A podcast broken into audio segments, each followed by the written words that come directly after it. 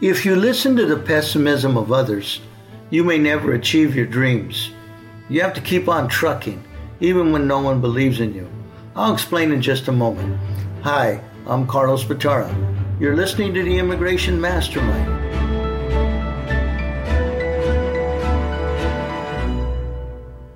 I recall one day when I was 17 years old, I was hanging out with friends. We were munching on Big Macs and listening to Santana on an old eight track player. All of us were high school seniors. We grew up in Southeast San Diego, where crushed dreams were often the effect of poverty on education, community, and family.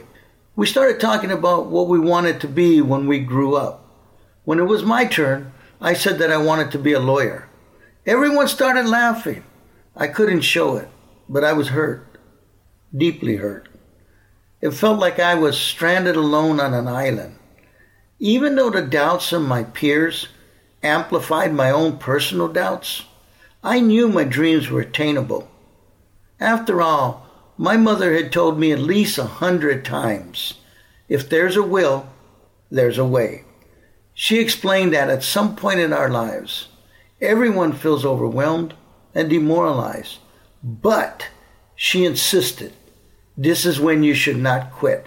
She stressed a better day is often lurking just around the corner, so long as people keep moving forward.